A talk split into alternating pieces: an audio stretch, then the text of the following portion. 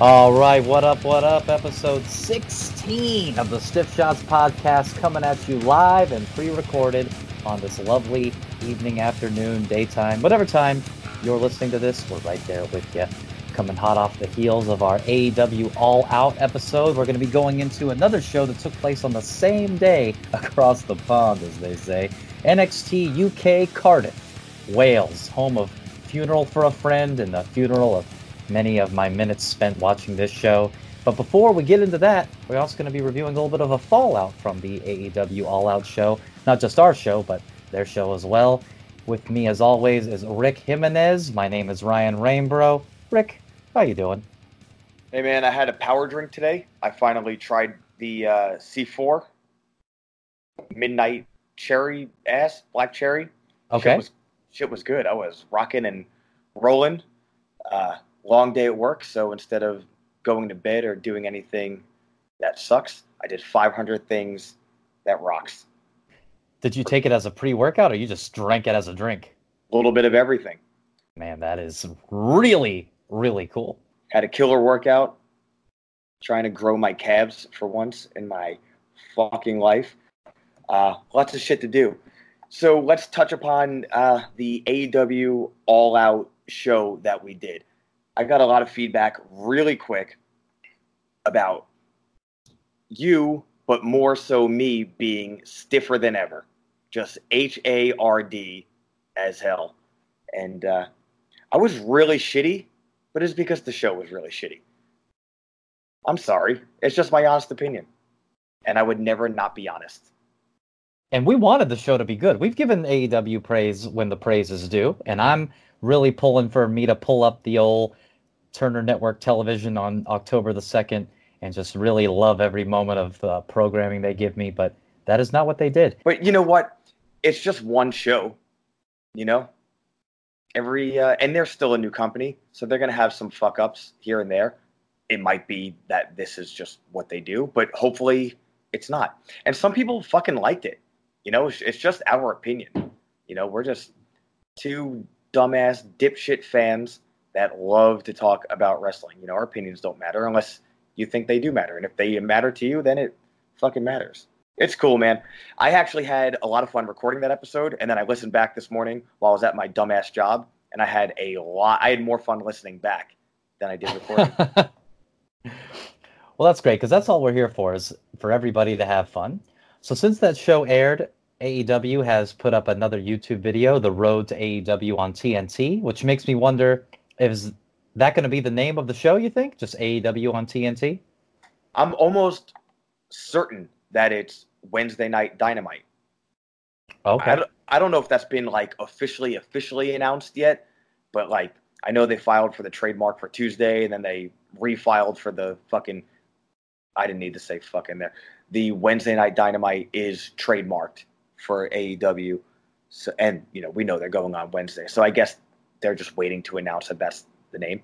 Hopefully they just think better of it because that's not a good name. I don't want to, you know, I don't want that to show up in my DVR. I'd rather it be AEW on TNT. So we got the episode Road to AEW on TNT, a few little announcements, mainly just a kind of recap of the show, but we had a few things brought to light. Uh, what were some matches that they announced on this show?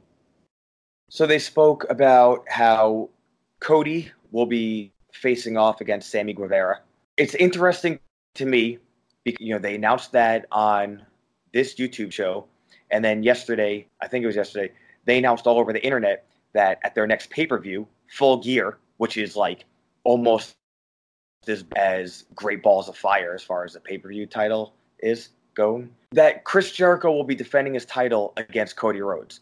And then there was this big elaborate Sports Illustrated article. I don't know if you saw this, where the writer goes into detail about Cody's getting the shot because wins and losses matter, and he's won all of his matches aside from the draw he had. So he has not won all of his matches. Um, and then Tony Khan goes into this long, convoluted statement also about how Cody earned the title title shot because he keeps winning. So I'm assuming Guevara is going to fucking lose at the show on AEW because if he wins, then does that mean Cody no longer deserves his title match? Um, so part of me loves the wins and losses matter thing but it's professional wrestling. It's not amateur wrestling. It's not a football tournament. It's not college football. Um, so wins and losses matter, but wins and losses can exactly dictate who's getting a title shot uh, when it's a cumulative thing. If it's like wins and losses matter, whoever wins this match on Thursday gets to fight the champion on Friday. That's logical. Plus, wrestling is, don't get me wrong, I think, you know, who wins matters, but it matters for the story. Sometimes who loses is more important than who wins. It's fucking professional wrestling. So, man, it, flawed right away. My opinion, they booked themselves into a corner. If Guevara goes over on the TNT show, then Cody fighting for the title is kind of fucking doesn't make sense. If Cody has to win, then of course he's gonna fucking win. They already announced the goddamn title match. Can't do it. Doesn't make any sense. Illogical. So this YouTube show starts off with some fan yelling at the camera. So he's yelling, All I want is blood and guts. So if this was ECW 95, maybe even 98, that makes sense. It's 2019. If all you want is blood and guts, why are you watching professional wrestling? Watch UFC or watch like one of those million doctor shows where they fucking scalpel people. Blood and guts in a wrestling match has its time and place, but um, really strange. All I want is blood and guts. You're fucking watching the wrong goddamn show. I'm doing, man. I'm fucking heated already again. well, you know what? I've heard a lot of uh, arguments for the sake of saying that Cody and Jericho is the only real option for Jericho to defend his title against, which I think is funny because of the fact that the whole premise is that this is a, a new show with a, a fresh palette, a clean slate. So everybody is an option as far as I'm concerned. I mean, if we're saying as far as recognizable names, then maybe. But even then, everybody who likes this show, they all know who Jericho is, they all know who Cody is, and they all know who all these people are because anybody that likes AEW likes everybody on AEW. So I think that that's a, a strange defense. Not that it even needs to be defended. I don't have any problem with Cody going up against Jericho. Uh, I feel like it's almost too soon because that is a, a big time match that they have. But um, you know, whatever. I agree. I, I also think it's too soon. I, I think it may be a great match, but who knows?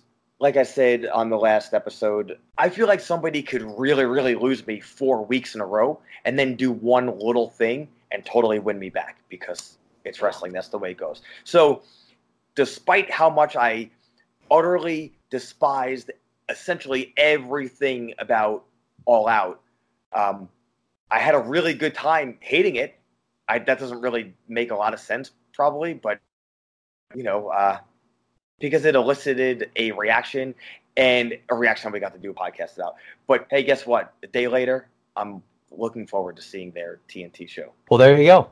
Well, we are going to move right into NXT UK. Now, before NXT UK Cardiff took place, we actually watched a couple episodes of the NXT UK weekly programming just to make sure that we're kind of as familiar as possible with these stories and things like that. I, I casually watched the show, and I think you do as well, but I wanted to make sure that I was able to hone in on exactly what was happening at this pay per view event or special event or whatever it's called.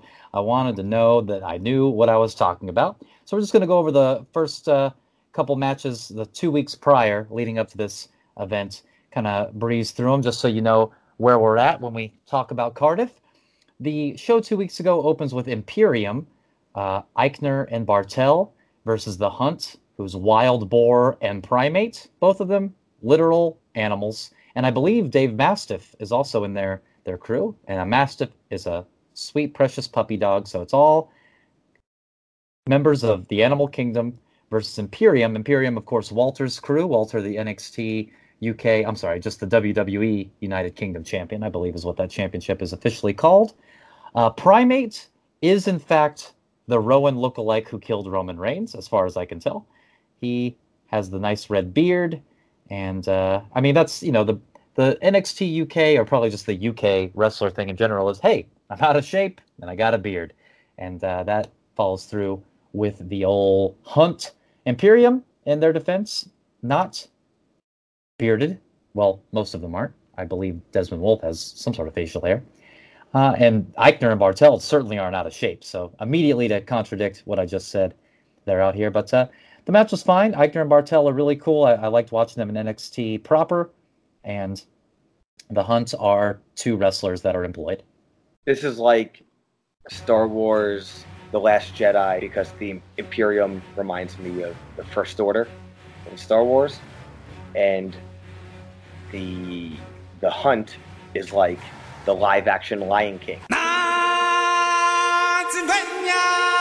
You ever see movies?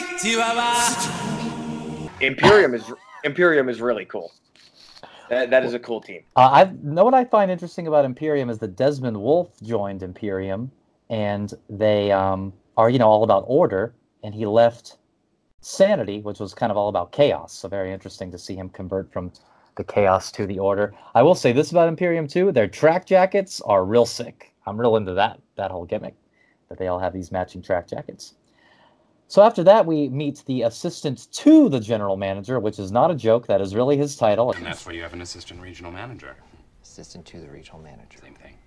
No, it's not. It's lower. And he is letting us know about the upcoming matches and things like that. Then we meet this backstage interviewer whose name I forget, but he looks like Corbin Bleu from Band Camp, Camp Rock. So that's what I'm going to call him good old Corbin, and he's back there, and I can't remember what happens. He's interviewing somebody, and they like do this w- weird dance. Is it Tyler Bate, like, or Trent Seven, does some strange dance into the Imperium locker room? That brings us to the number one contender for the UK Women's Championship, Kay Lee Ray, versus a wrestler named Shax, who is just a parody of a British person or a European, I guess. She's got wearing the little tiny hat of the Mad Hatter, and uh, I think this might have been her NXT UK debut.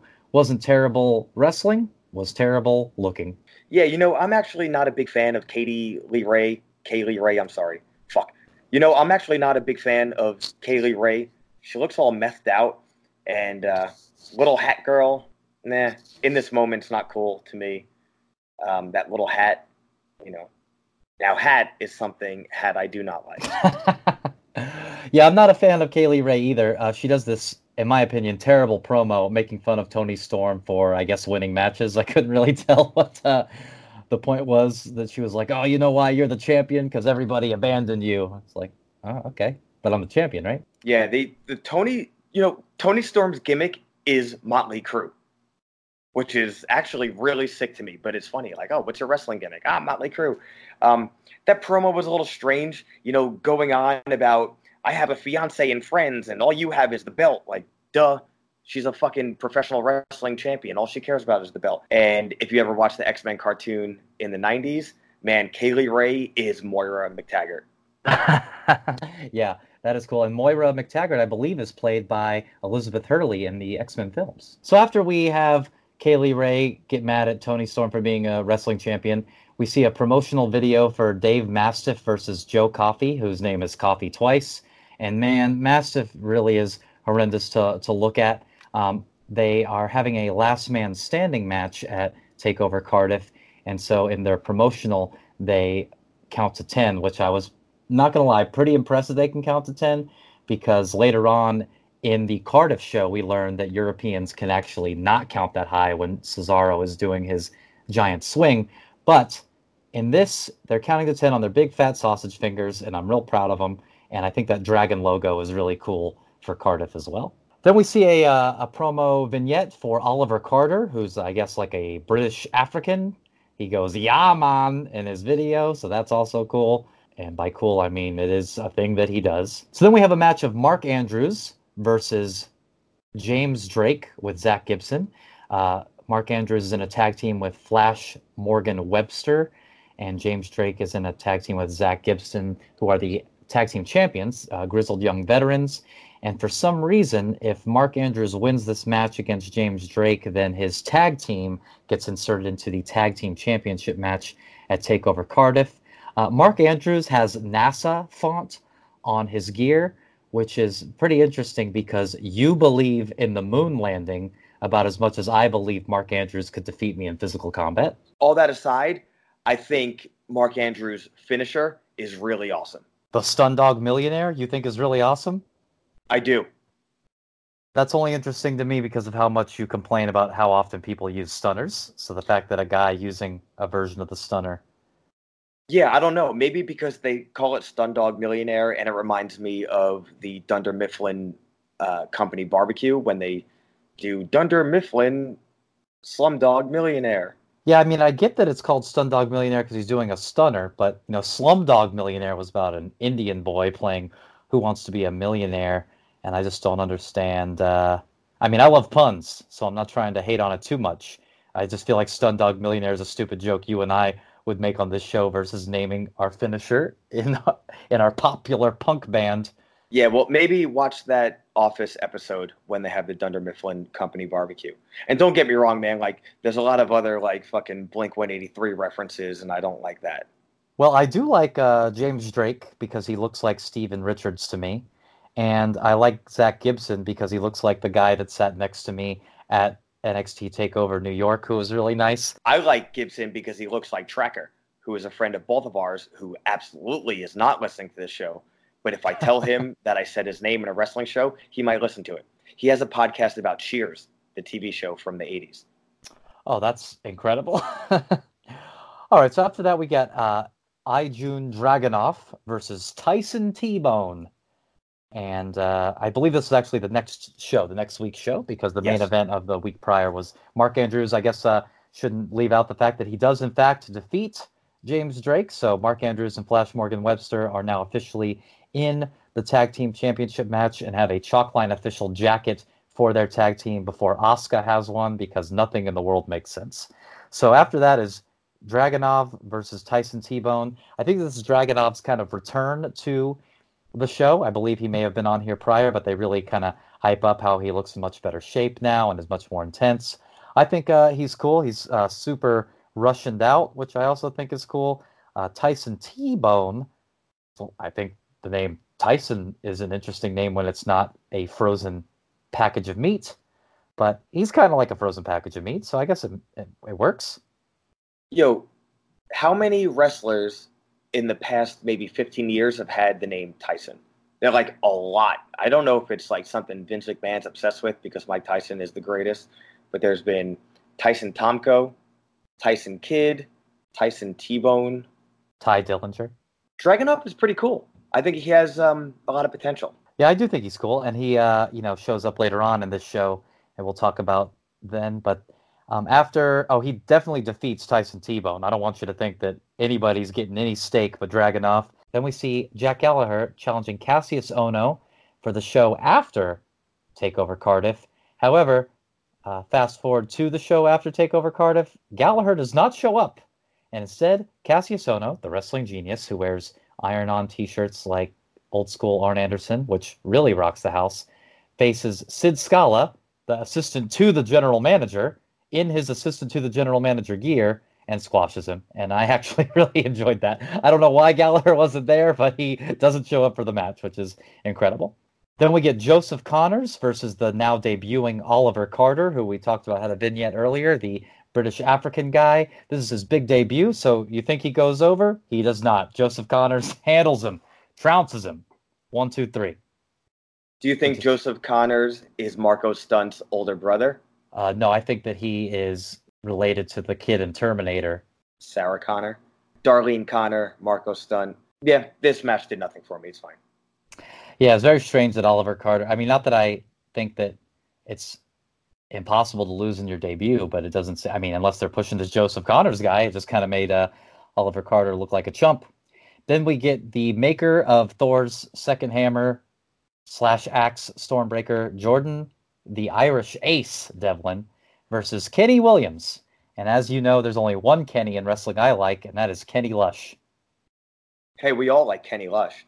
Yo, I'm sorry, but how is Devlin's gimmick not actually just writing children's books for Buddy the Elf's dad's boss? I don't know, man. Um, the during this match, the crowd was not paying attention to anything except for just singing, and that was just. I, I'm just such not a fan of Devlin. I feel like all of his matches are just super, super corny and choreographed, and Spanish Fly, soft ass, Aki Man, into the world's fakest suplex, lifting, sling, arm. Ugh. Th- this match I paid so much attention to because it was driving me crazy. This match was like, ugh. I don't I don't want to see Devlin do anything ever again. I'm sorry. I just I am a negative fan of his. He should go to AEW. He should fight Darlene Connor. All right, so that pretty much wraps up those two shows. Uh, there's you know a couple video packages leading up to uh, Takeover Cardiff, but that's what we're actually here to talk about. So now you're caught up on those two shows that you have no reason to go back and check out unless you want to see those cool Imperium track jackets, which you know what I recommend you do. So Takeover Cardiff, sorry NXT UK Takeover Cardiff has two theme songs, two of them. One by the band Junior, fronted by Mark Andrews, So It Sucks, and that song is called Brick by Brick. And the second one is by a band called Boston Manor, which is a song that is called Hate You, and it just kind of sounds very whiny. It's such a weird backdrop for men fighting each other and women, people in combat. I don't understand it. It's not hashtag and it's NXT loud to me, and I uh, I don't like it. But our first match on the show is Travis Banks versus Noam Dar. Noam Dar, as you may or may not know, is really bad at jackets. He has a Stone Island jacket that he comes out in, which is kind of cool, but he's doing this weird thing where his hands are in his pockets and he's shoving them up and down. He used to have this other jacket where it had zippers going in both directions, so I don't know how you unzip it. But he also is real into the uh, his nickname is the Scottish Supernova, so he wears gear that's in the same galaxy print of when I used to wear leggings to the gym seven years ago. So I don't know if I think that's cool or not. I definitely know that his pinkies up taunts thing that he does is not cool. Uh, Travis Banks' nickname is the Kiwi Buzzsaw. And I know that being a Kiwi is what it's called when you're from New Zealand, but a Kiwi Buzzsaw does not sound like an intimidating person to me. It kind of sounds like a move in Clay Fighter 63 and a third. that fucking game. okay, let me first start off with I thought it was hilarious how I went into the AEW pay per view so excited and then despised it with the passion of a thousand suns wearing a thousand pairs of sunglasses. I went into this show kind of knowing we were going to cover it, but I didn't really feel like watching it. NXT UK never really grabs me. And just to let it be known before we talk about this pay per view in depth, I absolutely fucking loved essentially this entire show. So, man, what a fucking palate cleanser this show was for me. Um, especially the fact that, like I said, I'm not really the biggest NXT UK fan.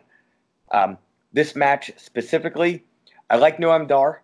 I think he does good work. I think that Alicia Fox thing he did was funny, but it was also really stupid. So I'm glad he's done with it. But it's a, you know, kind of that got me into him a bit, or got me to pay attention to him when he was on 205 Live more than oh, it's just another guy. Like oh, he could, he has a personality, and he says Alicia Fox really weird, and he whatever. A couple things in this match stood out to me. Dar gives Banks a snapmare into the ropes, which is pretty simple, but I thought was kind of neat. And then later on, he does it into the stairs, which I thought was really fucking cool. Uh, they do the top rope double stomp, which, you know, I go on every episode because every episode somebody does it a trillion times, or several people do it a trillion times in each show. I don't want to see that move ever again unless it's Balor doing it as a finish. And they do that, and it's not even a finish. So late in the match, it starts to lose me a little bit because it starts to look very choreographed. There's a couple of just straight up missed strikes, which God, I, I fucking can't stand. Um, like I said, as the match progresses, it kind of starts to look like a soft AEW type of match. Um, so I was into the match in the beginning. They started losing me at the end, but the actual finish, it looks like Dar just kicks him right in the fucking face. He might not have, and they didn't show a replay of it, which is great because I'm left. I leave the match saying, "Oh, you know what? No matter what happened in the match, he kicked him in the face and pinned him." So this was a fine opener to me. Yeah, I liked it. I liked it enough. You know, the interesting thing about this match for me is there's a little story behind it that they slightly touch on. That Noam Dar has a contractual, not obligation, but uh, he is requiring NXT UK by contract that he gets to be featured in every takeover. So that's why he gets this unannounced match with Travis Banks. And I hope that plays out where, you know, because he's kind of like a, a cocky jerk. Eventually, somebody makes a surprise appearance and just, you know, annihilates him or something. Because he was brought in to show up TJP, if I'm not mistaken, back when he first made his return. But uh, yeah, so he has this thing going where he has to be on every takeover, and uh, you know him continuing to win continues his arrogance, and I I like that just being. I like there being a storyline for him, even though he's not maybe necessarily involved in a feud or a championship picture. I like that there's still something there. There's a reason that the match is happening, other than we needed another match on the show. Yeah, that's that's a fun little gimmick too especially if he's so arrogant. Maybe he should come out with Rick Martel's bottle of arrogance. so speaking of surprise appearances and getting trounced, Cesaro makes a somewhat surprise appearance. He kind of announced that he was going to be checking out in NXT UK, but he shows up and does kind of an open challenge thing. And the previously mentioned Dragunov is the one to answer it. And uh, it seems like he's kind of sexually aroused by Cesaro, which I'm real into. And this guy doesn't just get hype, he stays hype. Now, I mean, look at Cesaro. You can't blame anybody for that. Absolutely, absolutely. That's why I'm saying I'm that that was a plus for me. It's like okay, he's open about how hot this dude is. Yeah, man, that is something that you do like. he has stupid contacts into a la Shawn Spears on AEW, but for some reason they're not as dumb to me. I guess maybe because they're red instead of white, but it's still goofy. Please stop putting contacts that are special colors in your eyes, pro wrestler people. But um, the interesting thing about this match for me was it kind of is like an extended squash for the first several minutes to me.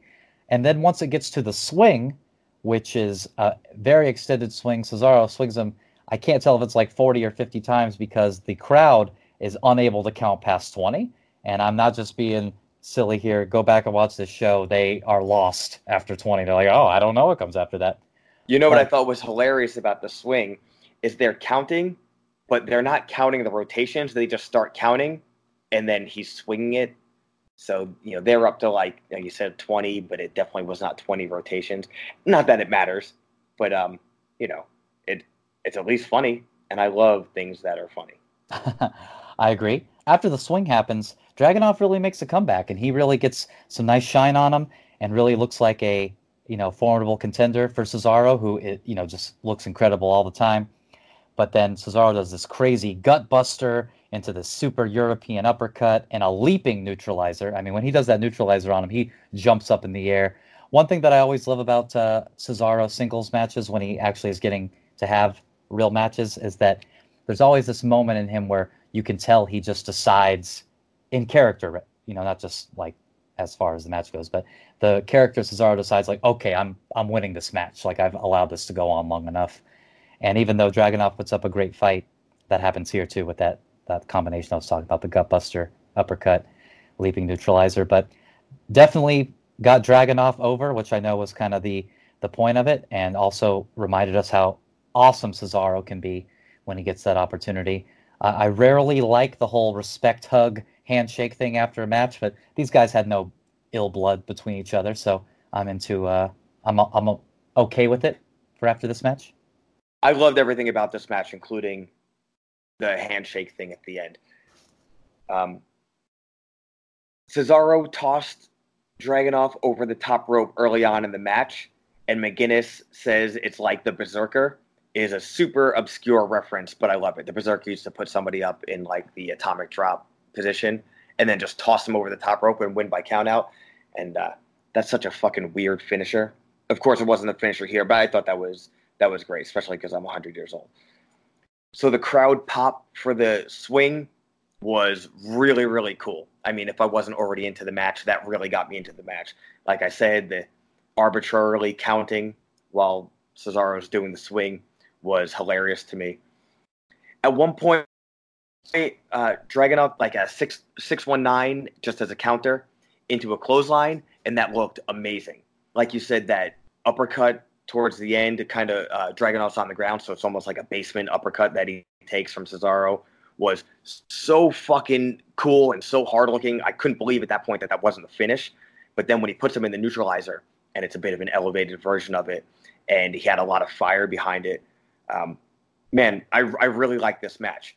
So at the end of the match, Nigel talking about Dragunov says he shot for the moon, maybe missed the moon, but landed amongst the stars. And man, that's the call of a fucking professional. Now, Nigel McGuinness has not been commentating for that long, but dude, he's such a natural. And it's, you know, I can't help but compare this show to the AEW show. And, you know, that was just, you know, it most likely wasn't just an off the cuff call, but either way, it came across like an off the cuff call. And it's interesting comparing that to uh, Excalibur. This, this match was awesome. Cesaro looks better than ever. Uh, I'm all for Dragunov now and real cool shit. Yeah, I mean, the coolest part about this match is that it really made me want to see where Dragunov goes from here. I mean, after this match, even though he lost, you could tell me Dragunov was number one contender for the championship, and I would buy it. You know, if he totally, totally. It's just it's real simple, proper wrestling booking. had a match that kind of came out of nowhere. What was the plot behind the match? One guy wanted to fight. One another guy wanted to fight. Let's go in there and kick the shit out of each other, see who who's better. One guy was better, even though the other guy gave it his all, and everybody looks great. Everybody's elevated now. It's just it's so great to have a star from the main roster come over and beat a younger guy, but in that defeat makes the other guy look like a million dollars. Like I said, he could show up on the next show and say, "All right, you know, I, I lost the hard hitting match to Cesaro, but just barely. Now I'm gonna fuck someone else up." This guy had a hard fought match with somebody that is obviously incredible, and now anything is possible for him from here. So I mean, it's uh, I feel like we're just repeating ourselves at this point because it was so cool, and it's just such a rarity that we get to see this on any show. I mean, even WWE. You know, uh, I know NXT is really good about that, and then this is somewhat NXT, but NXT UK has yet to impress me like they did in this match or in this show in general. So, you know, because the last uh, NXT takeover was what Blackpool, headlined by Coffee Coffee and uh, Pete Dunne. And I remember not loving that show, but so far, you know, we're two matches in, and I'm already I'm I'm hooked. You know. So that uh, follows for the tag team championship match: the Grizzled Young Veterans versus Gallus, Joe Coffey's brother, and another guy whose name I can't remember, and uh, Mark Andrews and Flash Gordon Webster, who Flash Morgan Webster, not Flash Gordon Webster. Man, that'd be a cool name, Flash Gordon Webster and they don't have a team name, but this match really cool eventually. It takes me a minute to get there with it. The tag format of this match, in my opinion, kind of sucks, um, but also ends up playing into the story of the match. So uh, eventually I get over it because with that tag format, the, the champs are pretty much able to just continuously break up pinfalls uh, for the first, I mean, seems like maybe 10, 12 minutes of the match, but that eventually kind of plays into how it ends. Uh, Grizzled Young Veterans finisher, I think they called it the Ticket to Mayhem. It's kind of like a reverse shatter machine that the revival does. I think it looks awesome. I loved it. Uh, they end up not winning, though. The hometown boys of Webster and Andrews win in Cardiff, Wales, where they are both Welshmen. So, you know, that's cool to have a feel good moment on the show because uh, the rest of the show does not have a lot of feel good moments, and we'll get to that, of course. But um, not that the rest of the show isn't good; it just isn't good feeling. Doesn't feel good. So, uh, you know, I was okay with them winning. I'm not really invested in any of these teams, but I will tell you that after this show, I, I think Grizzled Young Veterans are really cool, and I like uh, Mark Andrews and Flash more than I did going into it because I really disliked them going into it. And they showed that they can work in this match. Um, if they can stop waving their hands in the air like they just don't care and saying uh, high fives and stage dives and looking like they're just there to have fun, then I could see me actually being invested in a story with them. But you know, it seemed like a legitimate emotional win for them in their hometown, and so that was cool to me. Uh, Gallus just kind of reminds me of like the UK's version of the Forgotten Sons. You know, they're just kind of there. Aren't necessarily bad workers by any mean, but not anything interesting. Completely forgettable, in my opinion. But uh, overall, I, I was into this. What'd you think about it? This match really, really drugged me in which, like I said, I was so surprised because historically, you know, I've, I've been very back and forth on Mark Andrews, and mostly because I can't get behind the pop punk gimmick. And then knowing that it's not a gimmick, that the dude, you know, sings a pop punk band and he, he does that straight leg corny dance where I just want to fucking steal his lunch money right in front of his eyes and be like, what the fuck are you going to do about it, pop punk nerd? But the fact that I think all of that at the beginning of the match And by the end of the match, I'm actually rooting for them so hard that when they win, I say out loud, yes, really impressed with this match across the board. Uh, I think the video package preview for the three way match was way better than the actual matches leading up to it. So the Grizzled Young Veterans have really good teamwork and, and really fucking cool double team. Um, like I said earlier, I love that Gibson looks like our friend Tracker. Um, and like I said, I'm surprised because late in the match, I'm rooting for Mark Andrews and Gibson. It bummed me out at one point. There was something that could have just been like a sunset flip, and it turns into a destroyer. And I get the realization at that point. I don't know why we just did an AEW show, so I don't know why I'm just realizing it now. The sunset flip has completely been overtaken by the destroyer. And that's a bummer because the sunset flip is like a hope spot and a transitional type of deal. And the destroyer should be a finisher, but it's not. I just have to let it sink into my head like, hey man, just because I think the destroyer should be a finishing hold, uh, it's not anymore. It's a transitional hold. It's going to take me a couple more years to be okay with that, I'm sure. So uh, the Grizzled Young Veterans do a suicide dive doomsday device to the outside. Man, that was fucking radical. I like I I wouldn't have imagined that someone was going to do a move like that. And it was just really fucking cool. At that point, I'm also thinking that if the match had gone 60% as long as I'm projecting that's going to go, I would have been way more on board with it. But as I I was taking those notes, that's when the veterans and Andrews and Gordon wind up with that face off in the middle of the ring and they're just milking it and you know they're kind of getting all hyped up and the crowd's getting behind it and then they just go to blows and the crowd loses it. So right there i'm like oh you know what? This is fucking awesome. The crowd is so hot. Um so at this point i kind of changed my mind. I'm like it is like an aew match but it's like an aew match if they cared about actually having psychology because that one face off spot changed my perception of the whole thing. So even though there was a bit too much of big moves with not enough selling, it kind of at least made a little bit of sense because to me it was the whole entire match up until that point was building to the face off between the two teams that actually matter. So when it comes to the finish, Andrews comes off with the splash to break up the uh, the count and the referee at no point like, hey, get out of the ring, you know, before they go into the real finish and um, win the match. But at the same time, it is 2019. I would have liked for the ref to have been distracted so he didn't even see that Andrews did the splash to break up the count, and that could have been the finish. You know, the ref is distracted, splash happens, he isn't distracted, he comes back, hey, I don't know what the fuck happened. I don't care. You know, that's all just like nitpicking at this point because, like I said, after that face off where they come to blows and the crowd just goes fucking bonkers, I was just so drawn into the match and I was just dying for Andrews and Gordon to win.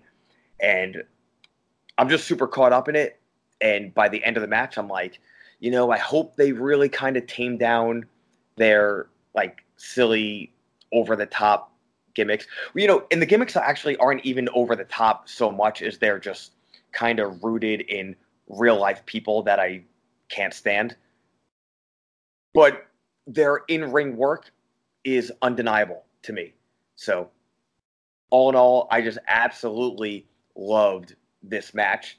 And I love that they jump in the crowd. And who do they jump into? Oh, two guys that are dressed up like the fucking Nasty Boys. Yeah, that I actually really liked that. they had two Nasty Boys cosplayers in the crowd, and that's what they jumped in with, stage diving and high five. And so yeah, I'm, I'm with you on all that. The the match really drew me in over time because at first, like I said, I was like, ah, this tag format kind of sucks. And uh, again, not fans of Webster or Andrews. Really not fans of any of these guys going into it.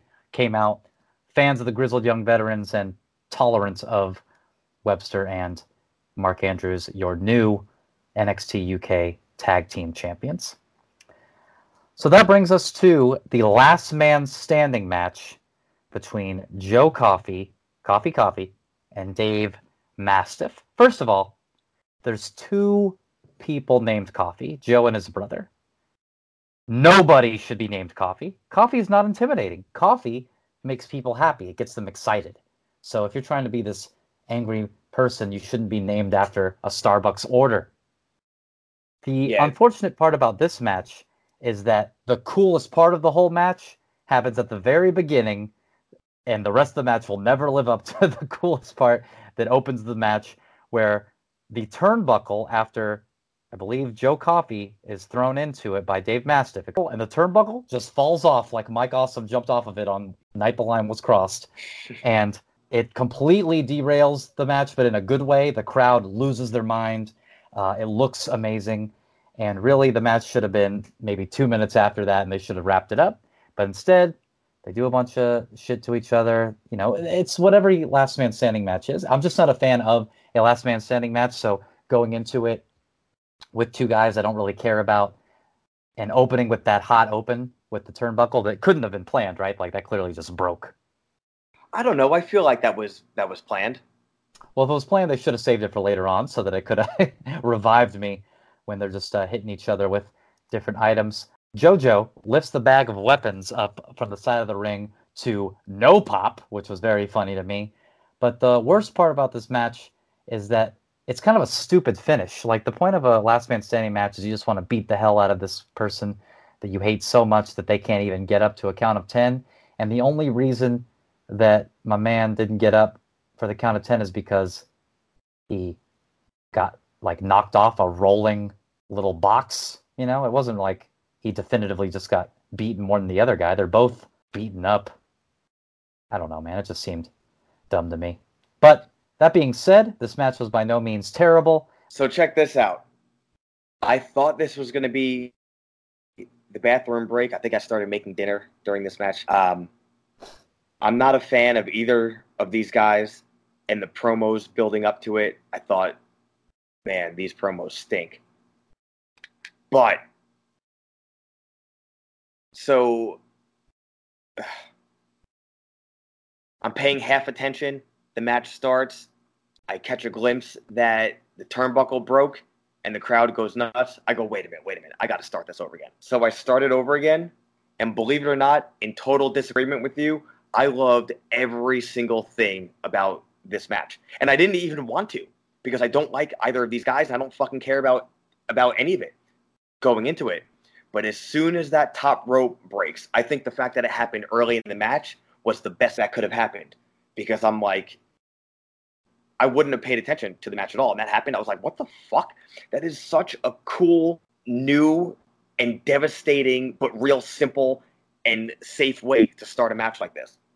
So I was like, all right, I'll, I'll fucking pay attention to these two guys.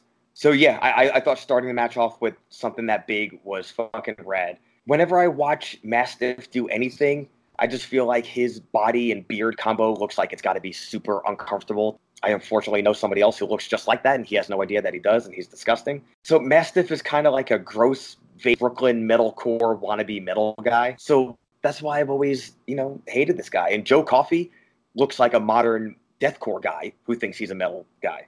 So Well, not only that, but Joe Coffey in that main event of NXT Takeover Blackpool against Pete Dunne just completely shits the bed and is terrible in it.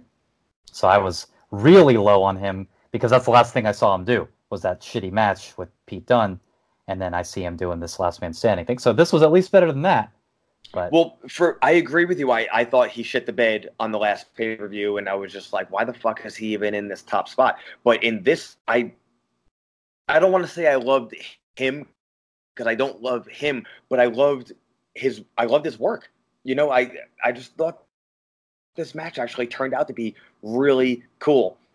Uh, at one, Mastiff pulls out the uh, dazed and confused bat, the soul pole that they beat up the uh, the freshman in. But these guys, they're stiffing each other the entire match, and a match like this needs that.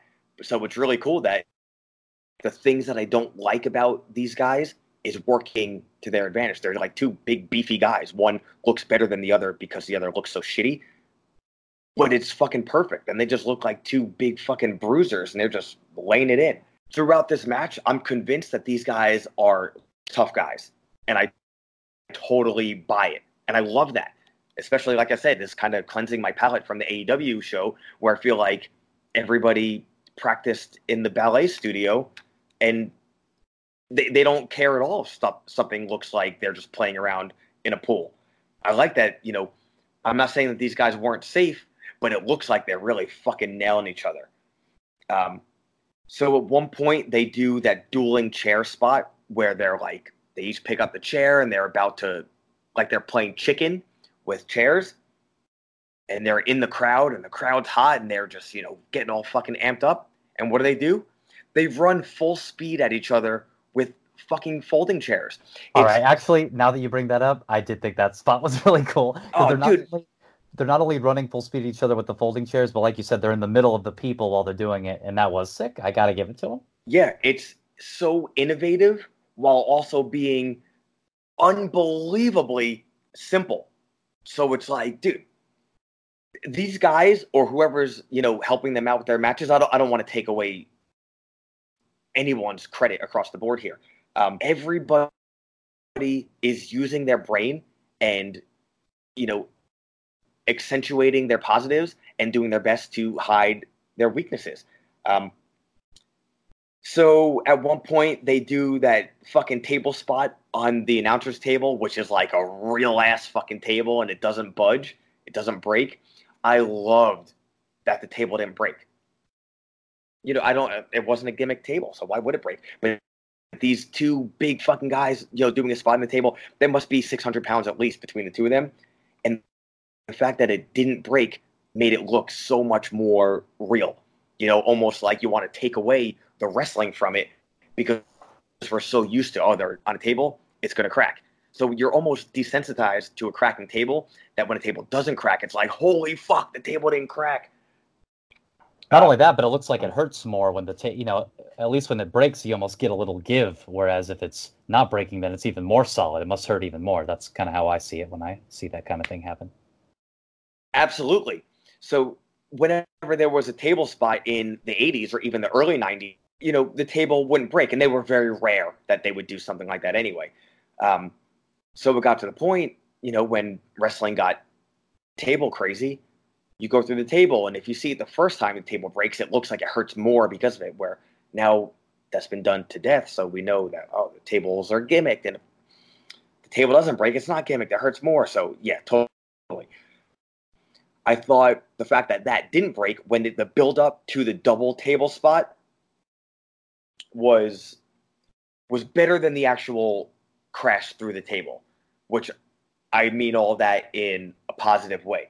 The fact that they were climbing up and they climbed up into you know that kind of eagle's nest area, and they're gonna throw each other off, but they can't do it. Just the build. So at that point, it's like, all right, you know they're gonna go through the table, and it's gonna gonna be spectacular. But it it took a while, and you're really anticipating it. So the fact that the, when they went through the table, I don't want to say it looked soft at all, but you know, looked like they were trying to take care of each other. Is great, take care of each other. It didn't matter. The spot through the table could have even looked really soft to me, and I didn't care because it was just the build to it was just excellent. So unlike you, I thought the finish where all right, they're both trying to get up, they both get up, and they were going to, you know, both make the count. And Coffey, because even though he's at this point, I totally buy it. He's a legit tough guy. Both of these guys are just badass bastards, even though nobody did a drop kick to the other. Coffey's the heel. He's just gonna kick out the road case, and Mastiff is gonna trip, and he wins. I thought it was fucking brilliant, and I can't believe I liked anything either of these guys did. But man, what a fucking good match. Really, really enjoyed this. Well, man, I'm glad you liked it. I didn't think it was terrible, but it wasn't uh, it wasn't my favorite. But in hindsight, actually thinking back on it, especially compared to the match we're about to talk about, um, it's it's interesting how how uh, perception and anticipation can affect it. For example, like you said at the top of the show, AEW super excited to watch, very disappointing, and probably disliked it more because I was anticipating loving it. This show had no expectations for. Was like, oh well, I like Toni Storm, I like Tyler Bate. This shall be fine, and I left it really enjoying it. So Uh, I definitely like these guys more than I did before the match, which again is is sometimes all you can ask for. Didn't like the match as much as you, but that's that's okay. You know, you could be wrong sometimes. But the next match is someone that I do like very much: Toni Motley Crue Storm versus Kay Lee Ray. Now, going into this, love Toni. Um, you know, she's very popular, so I'm not the only one that loves her. She uh, seems like kind of a dominant champion and Kay Lee Ray was seemed to me like just sort of a uh, a layover program, you know, while they are waiting for a, a, a different opponent, maybe like a Jinny. Seemed like they were building Jinny up quite a bit, or even Jazzy Gabert, something like that. So Kay Lee Ray, I did not expect by any means to take the title this night, but she very much did, and did it clean. No, no funny business, just beat her. So emotionally, this match was a bummer as far as for the crowd and for me but the match itself is not as good as I, I think it could have been.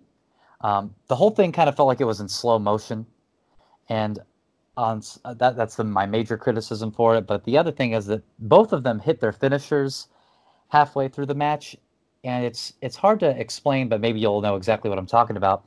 For example, Toni's the one that hits it first. She hits her uh, Storm Zero, you know, Tyler Driver, 1997. Uh, and there's nothing about when she hits it from her hitting it, the audience, the announcers, Kay Lee Ray. There's nothing at any point that makes me think that that match is over.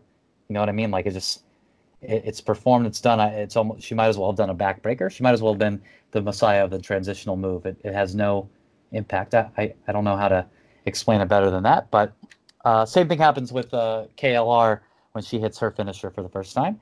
Now in the defense of the match, the finish does come with Kay Lee having to hit her finisher just two times in a row just to make sure she puts her away. One time into the ropes, and then one time onto the mat.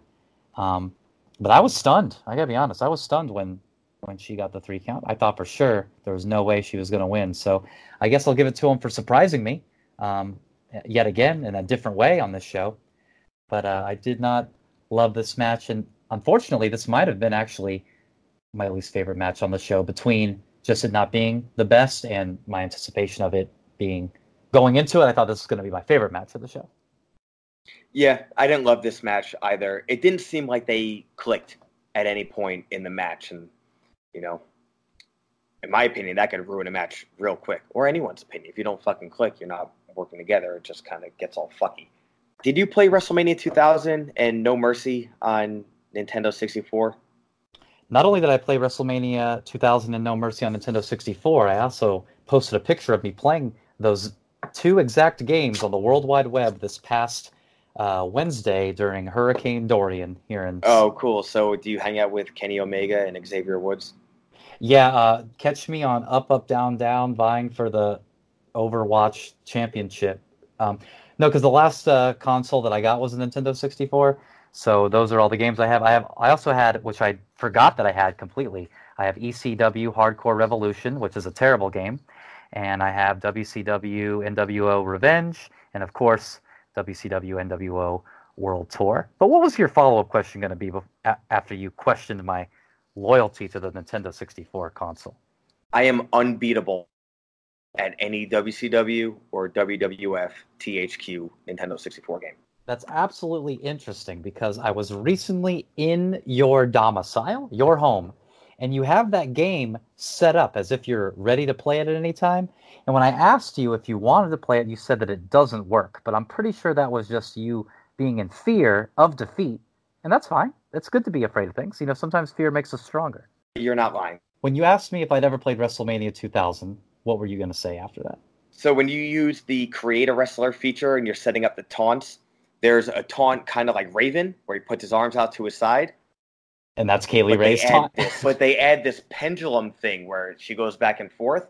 So I've never seen someone do that in real life. So it's funny that she does the fucked up Raven taunt. Well, that's um, funny too because uh, Jordan Devlin does the Aki Man moves. So maybe yeah. THQ is heavily involved in NXT UK, which makes me excited for a new video game because I can't get into these 2K games, but I could definitely get into a THQ collaboration in 2019, 2020. Barbara Walters. This is 2020. Yeah. I'm so I'm with you. I love Toni Storm. I love Motley Crue. uh, she has another entrance theme. She ha- she's had so many entrance themes. I don't know if anyone cares about that, but I care a lot about that. It drives me crazy that it changes so often, and none of them are music that I've written. Um, so Tony does this thing where she throws like these really weak, like from the elbow slaps in succession, and that bums me out because I think she's really good, but she, she does that and it looks really, really crappy. Um, I think it's supposed to be her like, oh, I really lost it. I'm just gonna slap this person, but then it's like, oh man, you've never been in a real fight. Now you're showing that. I don't want to see that. See you do some kick-ass wrestling maneuvers. Um, but yeah, th- there's just a lot about this match. They just didn't click. You know, I don't like that Toni was doing the oh, I'm crying for real thing a lot in the midst of the match. You know, like she would hit, I think she hit her finisher and uh, Kay Lee kicks out, and then they focus in on Toni, and she's like actually crying. I don't get it. I don't like that part. It's, it's a bummer. I don't want to see her upset. Do you remember when Kay Lee uh, dives off the top rope to the floor? Man, that thing was so sloppily dangerous. And I think um, she was fine but she just kind of leaps off, has no idea what she's doing, and almost breaks her neck. I was like, what the fuck? Um, yeah, I, the finish was was cool for a finish, but I just didn't love the match. They didn't really, they didn't click well, and um, whatever. I do hope it, that Toni comes to the main roster and beats Kofi Kingston for the title, though. it was interesting they didn't click just because the whole story of this match is how they're great friends, and usually, you know, people that are good friends with each other have better matches because they're willing to just beat the hell out of each other. But yeah, it, uh, it just never kind of made sense for them. But um, maybe they'll have some future matches down the line, or maybe we will never have to think about it ever again. But in the meantime, we've got our main event. Okay, Tyler Bate versus Walter, all caps. Now, I feel like this has been overstated, and I feel like it can't be overstated. But this match was so good. It's 40 plus minutes, but it feels like it's in the blink of an eye because I'm constantly invested in it. The story here being that Tyler Bate and all of his friends have just been obliterated by Imperium over and over again, and they have all failed to defeat Walter and Tyler is going to step up and he's going to be the one to do it to dethrone him to finally shut him up and you know NXT UK is the brand that him and his buddies built and now Walter and Imperium have come and taken it over and and he's not going to stand for it and he'd rather you know, fight on his knees than die on his feet or whatever the cool saying is chestnut checkers but one thing about this match that also can't be understated is how annoying this crowd is singing the whole time.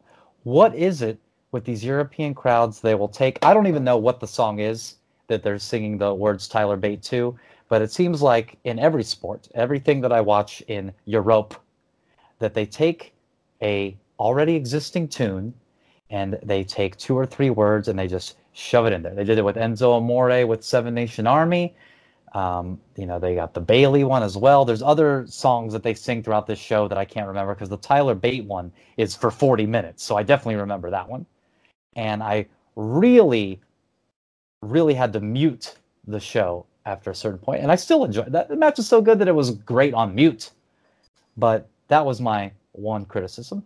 That being said, the story being told here where Tyler Bate is just constantly not going to be held down. Very um kind of reminded me of one of my favorite matches of all time, and that's the WrestleMania 26, not 25, but the 26 match between Undertaker and Shawn Michaels, where Shawn is just absolutely beaten, but he crawls up and uh, and you know does the Undertaker taunt to him and slaps him in the face, and then Undertaker you know finally just puts him away. Kind of out of respect though. This is less so out of respect by Walter, but you know Tyler Bates is getting beaten down.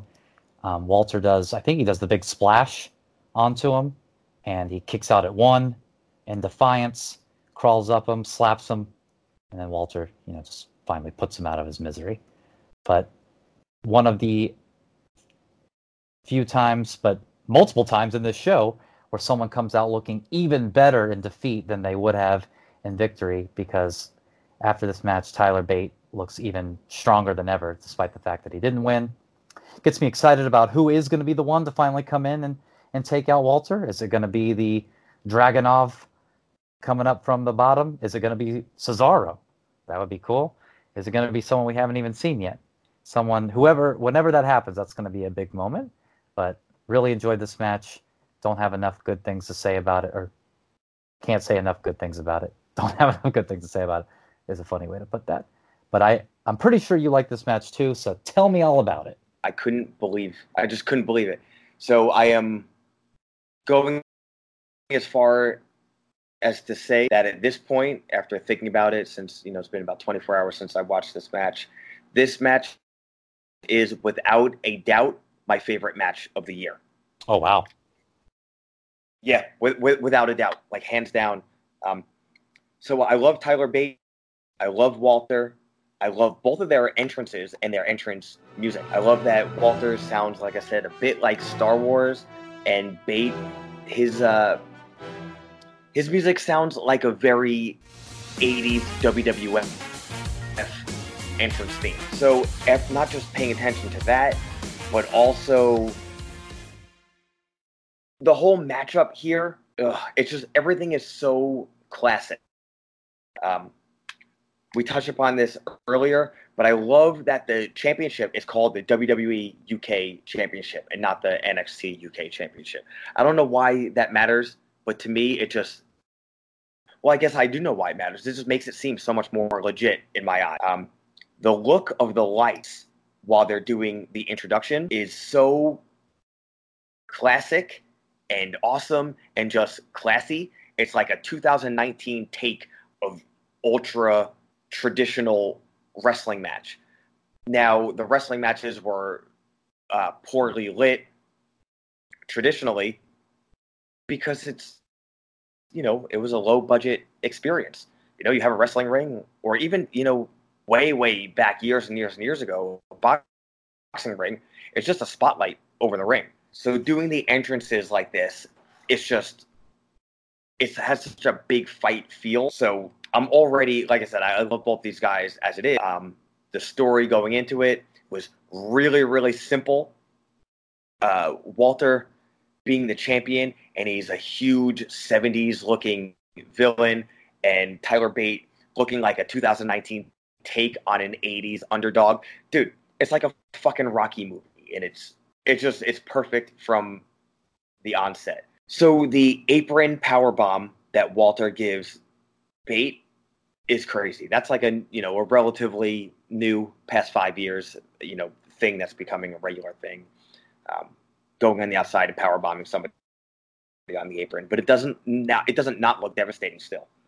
But him doing that and then following that up with power bombing him into the fucking ring post on the outside, and the way they bring the trainer out, and it's almost like, oh, is Bate, like actually fucked up? He maybe he was, and he just finished the match. I don't know. Either way, I'm just so sold on it, and I'm just like, what the fuck is going on?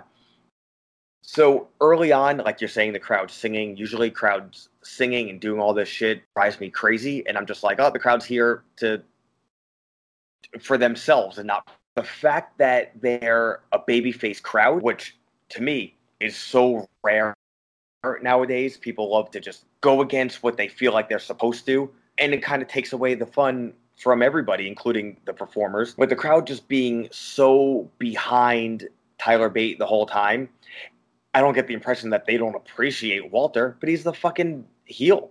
So they're not cheering for Walter. They're fucking rabid for Bate. So the singing all that shit doesn't bother me. I'm just excited that like the crowd is kind of a part of the story here in the right way instead of just being um, contrary assholes. Walter's shots are so solid and like borderline stiff. So every time he's striking Bate, it looks it looks like it fucking matters. You know, and Walter's a big giant beast and he's he's wrestling like a big giant beast. You know, he's such a cool presence and a cool worker. So Bate suplexes him off the apron at one point after he's just getting annihilated, and that just just a little thing, just a little, depending on what you want to call it nowadays, a fucking T-bone suplex or an exploder. or whatever the shit. Just gives him a little suplex off the apron. They both fall on the ground, and it just looks amazing and got me really psyched. So at one point, Walter puts Bate in a Boston Crab, and because of their size difference, it's such a fucking perfect move to do in this match. So, you know, Boston Crab can look like a nothing move or it could look really brutal. You have the right guy do it to the other guy or just sink it in properly. And it looks like something like, oh, this could actually be the finish. Do you remember the whole spot where Bates trying to suplex Walter and it's not working and they kind of move on to something else and then they come back to that spot? Yeah, he's selling too that like his back is hurt. So not only is Walter, you know, this gigantic creature, but uh, he's also, you know, got some sort of back issues, probably from the power bombs of the post and things like that. And then yeah, later on he finally gets to make it happen. So dude, the crowd goes fucking nuts for a regular vertical suplex. And this is still like pretty early in the match. And I'm just thinking, like, dude, this is master psychology. It's not fucking rock scientist, but uh, and they they cover all the bases of a great wrestling match. Um, everything these guys are doing serves a purpose, and it's like a fucking roller coaster. Everything is so logical and interesting. It's just it, it couldn't possibly draw me in anymore. So at one point, Walter drop kicks Bate. And it's like, oh, why would a guy like Walter do a drop kick? But Walter does a drop kick that is so perfectly suited for someone his size in the situation where he's fighting somebody who's smaller than him. So it looks sloppy, but it looks properly sloppy because it's like a big man. Oh, I have to do something different to fucking get this little motherfucker off his feet. He goes for it and he does a drop kick and he hits it with so much force. And because everybody is so aware of the story the match is telling and their size and how their size incorporates into the story, uh, Bates go Bate goes fucking flying. So it just it's so realistic. So you know the whole what is it, Bip and Bop or whatever the fuck that is when Bates has different names for his hands. Um, so at one point he just levels Walter with a punch with his left hand, and he puts so much into it that it, when he hits him, he falls. And then what happens? Walter falls on top of him, and Bate is selling that he's stuck under this big giant guy. Little stuff like that is so like I guess someone someone might think that that's stupid, but I fucking loved it. It's so much fun and they're just doing all these really cool fucking things where over and over again they're just falling into their proper role and it's just fucking perfect. Now, another cool part about that particular spot is that if uh, you remember the way he's selling it, uh, Tyler Bate, that is, is that he is selling the back again, which, like I said earlier, he wasn't able to body slam him because the back was hurt. So he's remembering that injury. You know, it makes everything in the match seem like it matters and has consequence throughout the entire match.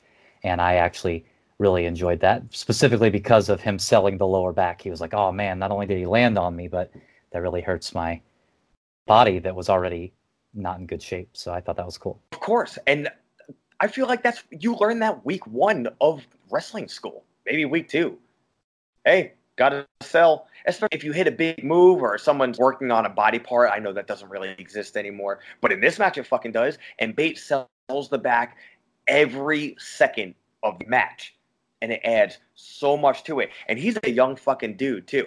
So how he could know all this stuff and have a a modern classic over 40 minutes and you know apparently the largest star in Japan, Kenny Omega, can't really figure out how to do anything in a goddamn wrestling ring properly is mind blowing. I love that Bate, despite his back, finally gets Walter up for the airplane spin. I think the fact that he does the airplane spin is hilarious.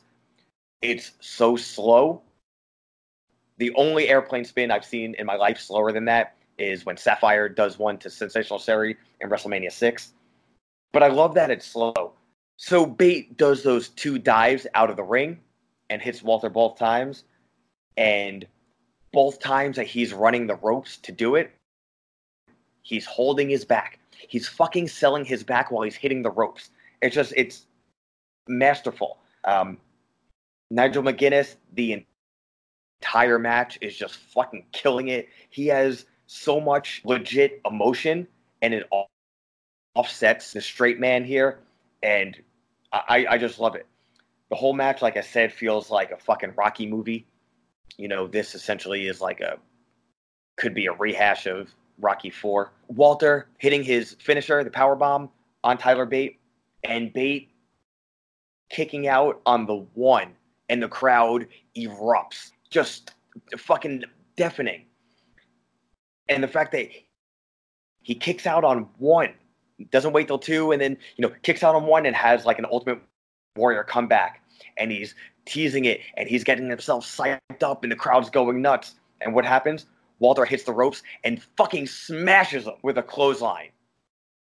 Just like this absolutely devastating clothesline and fucking pins him. So it's like the whole time I'm like, man, I want that feel good moment of of Bate winning and overcoming.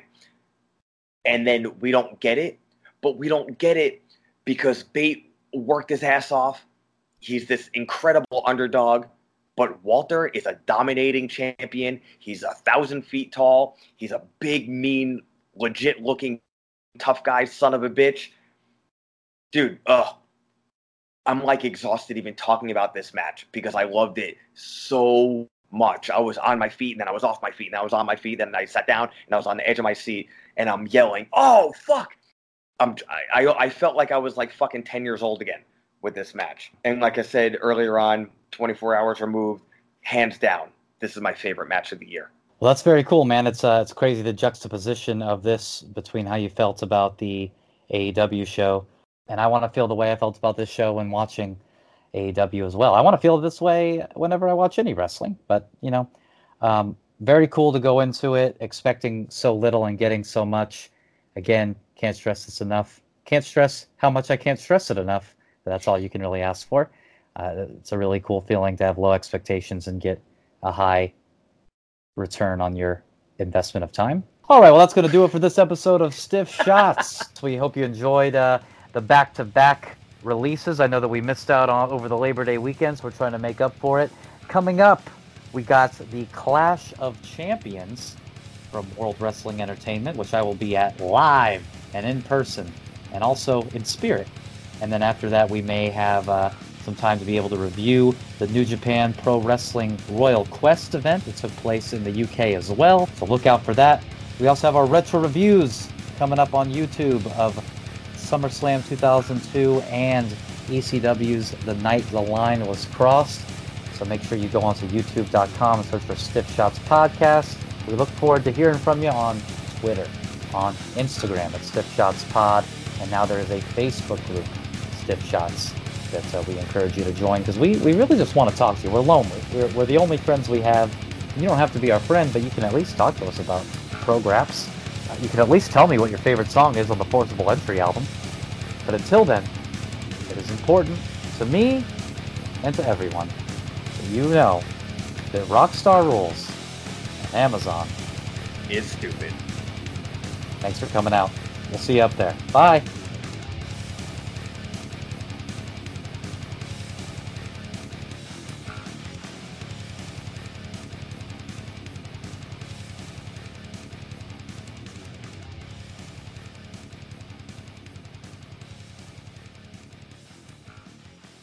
The passion of a thousand suns wearing a thousand pairs of sunglasses.